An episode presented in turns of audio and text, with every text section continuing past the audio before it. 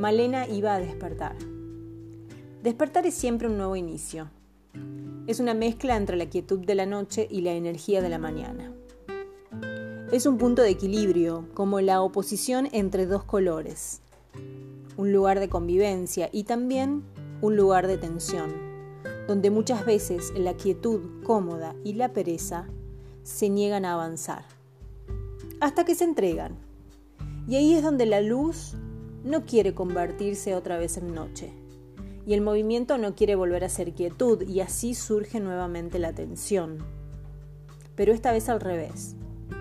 Y así pasan los días y las noches. Y Malena, cada mañana, al despertar, sentía esa tensión. Abría los ojos y siempre era el mismo cuarto. Los mismos colores, las mismas cosas, todo siempre perfectamente ordenado, nada podía faltar ni estar en otro lugar. Rodeada de sus paredes rosas y cortinas blancas brillantes, sentía que a pesar de todo eso nada tenía vida, salvo por sus dos pequeñas hermanas, con las que compartía el mismo cuarto. Ellas eran dos pequeños motorcitos a gran velocidad que rápidamente se despertaban dando brincos por debajo de las sábanas de princesas con olor a jazmín mientras ella permanecía inmóvil. Casi con medio cuerpo aún adormecido, solo las miraba aprovechando los últimos diez minutos dentro de la cama. Su madre, a ritmo muy agitado y entre libros, tazas y cosas arrumbadas en la esquina de la mesa, gritaba desde la cocina, Chicas, el desayuno, vamos a llegar tarde. El movimiento había llegado. Era inminente y había que entregarse a él.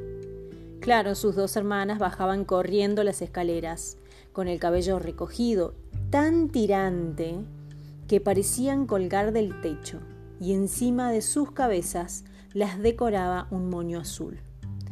Todo era parte de una gran combinación perfecta con el uniforme. La pollera tablas, la camisa blanca muy bien planchada y las medias azules hasta la rodilla. Nada faltaba y tampoco nada importaba, ni el frío, ni enfermarse, ni la piel de gallina, ni el malestar que todo eso podía ocasionar.